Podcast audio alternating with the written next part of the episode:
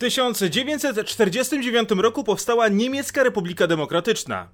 Była to odpowiedź na utworzoną 7 września Republikę Federalną Niemiec, będącą efektem porozumienia państw zachodnich w kontrze do działań Związku Radzieckiego. Wschodnie Niemcy miały być urządzone na wzór i podobieństwo ZSRR. Miało być to państwo robotniczo-chłopskie. Początkowo z perspektywy komunistów wszystko szło doskonale.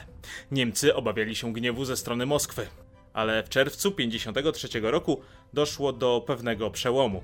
Społeczeństwo niemieckie ze wschodnich Niemiec w końcu powiedziało dość. W NRD wybuchło powstanie. W tym odcinku serii Po wojnie opowiem o jego przebiegu. Zapraszam.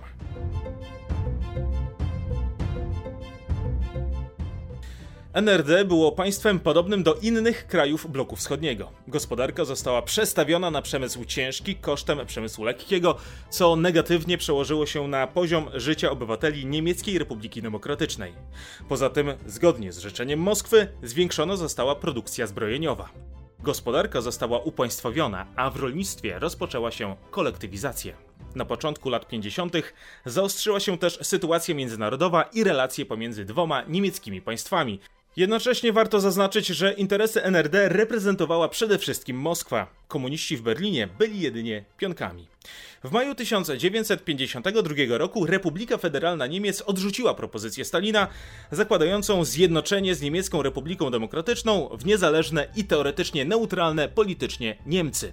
Politycy w Bonn obawiali się, że Związek Radziecki wykorzysta tę sytuację do realizacji własnych celów. Zamiast tego RFN podpisało traktat o Europejskiej Wspólnocie Obronnej. Był to kolejny moment w powojennej historii Niemiec potwierdzający trwały podział niemieckiego państwa.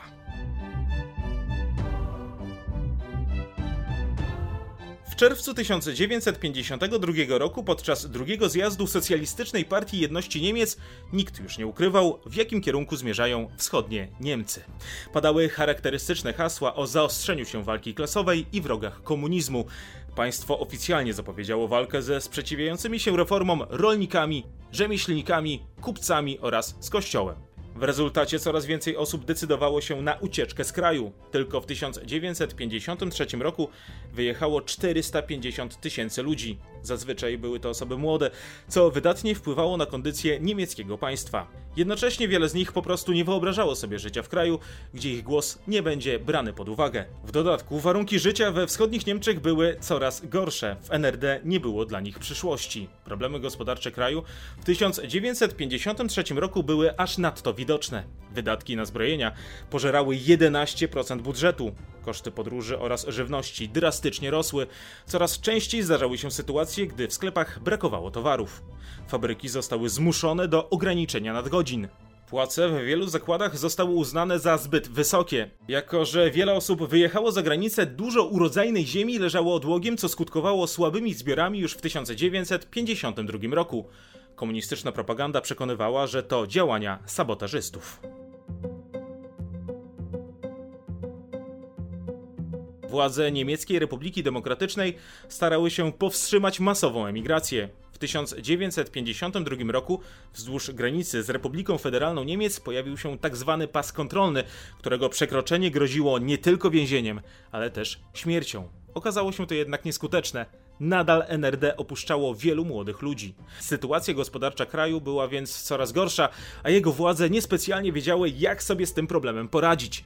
Dlatego w Berlinie zaczęły być podejmowane nieprzemyślane decyzje. W maju 1953 roku komunistyczne władze zdecydowały się podnieść normy pracy, co było niczym innym jak politycznym wrzuceniem zapalonej zapałki do kosza pełnego dynamitu. Działo się to w czasie, gdy w bloku wschodnim po śmierci Stalina następowała polityczna odwilż. Moskwa zaczęła domagać się od niemieckich towarzyszy zmian w polityce gospodarczej. W czerwcu 1953 roku elita polityczna NRD przyznała się przed społeczeństwem do popełnionych błędów. Jednocześnie nie wiązało się to z żadnymi konkretnymi działaniami. Nikt nie został ukarany, a trudne do spełnienia normy produkcyjne nadal obowiązywały, co przelało czarę goryczy wśród Niemców.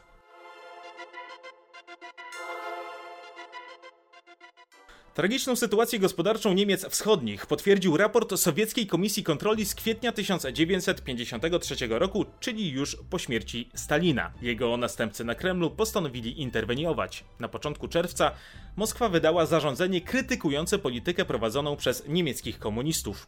Poruszony został wątek masowych ucieczek na zachód, co zagrażało stabilności politycznej w NRD.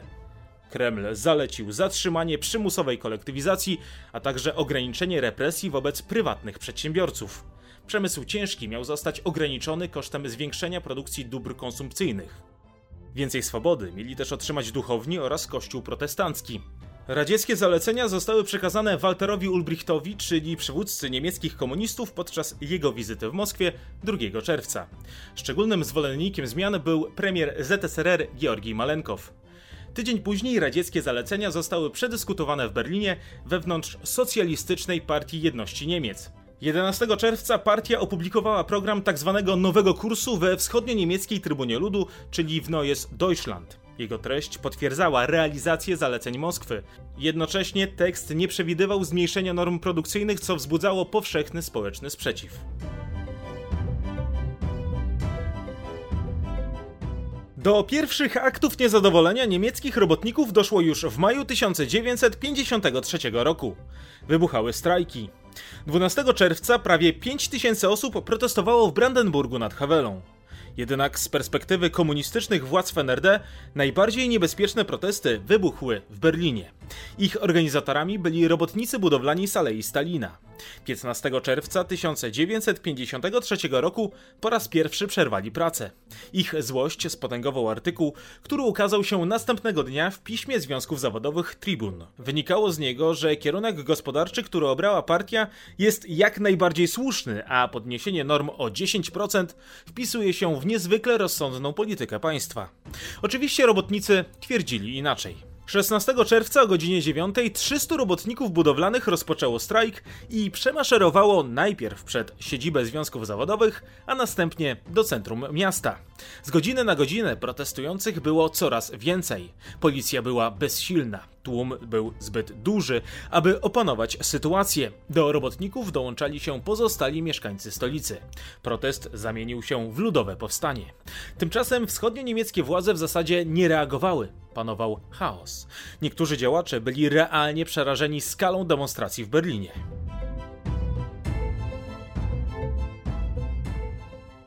Ci, którzy wcześniej tak ochoczo opowiadali się za podwyższeniem norm pracowniczych, teraz chowali głowę w piasek. Do robotników przemówił jedynie minister przemysłu. Zapewnił, że normy zostaną obniżone, tyle że nikt w to nie wierzył. Ludzie mieli już dość propagandy, obietnic i pustych haseł. Demonstranci zaczęli domagać się dymisji rządu i przeprowadzenia wolnych, demokratycznych wyborów. Postulaty gospodarcze związane z obniżeniem norm zamieniły się w żądania polityczne ustąpienia dotychczasowej ekipy rządzącej krajem. Inicjatywa zdecydowanie należała do protestujących. Tymczasem partia i rząd pozostawały sparaliżowane. Walter Ulbricht był w szoku. Nie miał żadnego pomysłu na to, jak rozwiązać tę sytuację. Podobnie reszta kierownictwa. Kluczową postacią podczas tamtych rozmów był wysoki komisarz ZSRR generał Władimir Siemionow.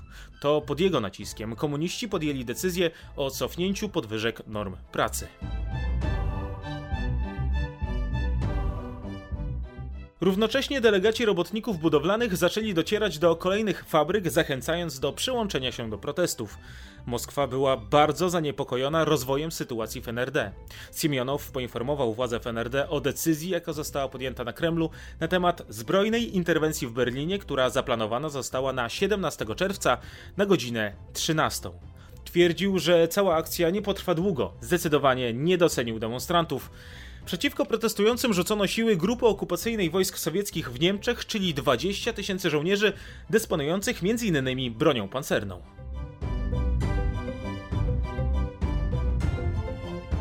Z 17 czerwca wcześnie rano na siedzibę rządu ruszył pochód domagający się gruntownych zmian gospodarczo-politycznych.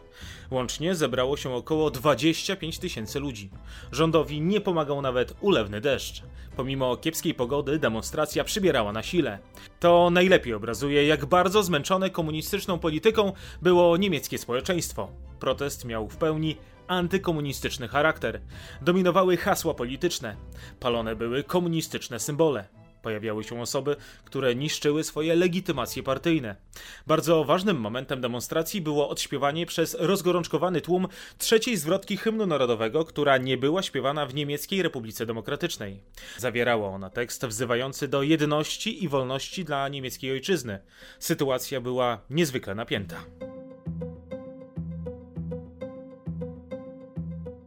O godzinie 12 w kierunku protestujących kilka strzałów oddała policja chroniąca budynki rządowe przy placu Poczdamskim. Godzinę później radzieckie czołgi były już w Berlinie. Bardzo szybko, ponieważ w zaledwie godzinę została opanowana sytuacja w centrum miasta. Niektórzy demonstranci zostali zepchnięci do zachodnich sektorów Berlina. Część ludzi uciekła do swoich domów. Radzieccy żołnierze działali w sposób niezwykle zdecydowany. Jeżeli tłum nie chciał przepuścić czołgów, po prostu otwierali ogień. O godzinie 13 radio ogłosiło wprowadzenie stanu wyjątkowego. To był początek końca berlińskiego powstania. Zakazane zostały zgromadzenia publiczne. O godzinie 21 rozpoczynała się godzina policyjna.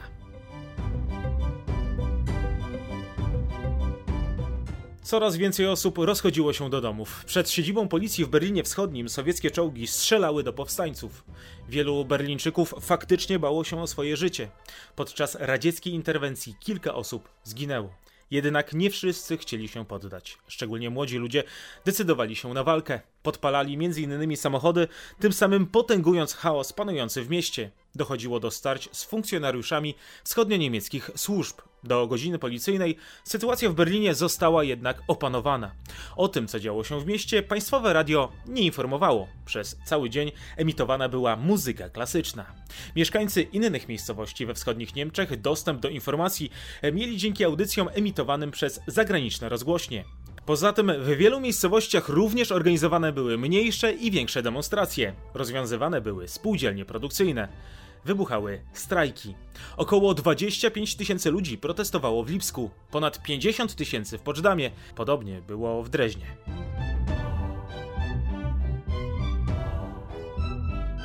Protesty były bardzo rozproszone. Ostatecznie nie powstała żadna ogólnonarodowa organizacja, a nawet lokalna organizacja, która skumulowałaby społeczny sprzeciw wobec komunistycznej władzy. Jednocześnie skala protestów była ogromna. Demonstracje odbyły się w 700 miejscowościach.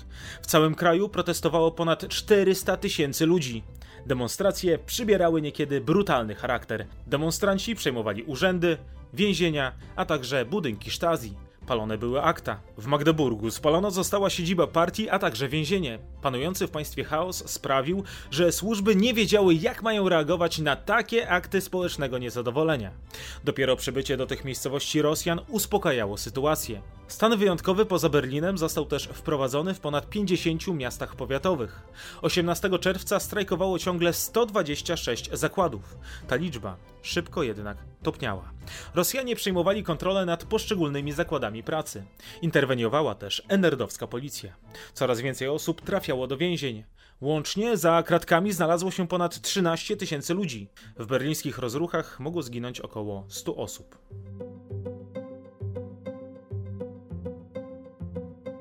Dwudziestego 1 czerwca 1953 roku Biuro Polityczne Socjalistycznej Partii Jedności Niemiec dyskutowało o przyczynach wybuchu powstania.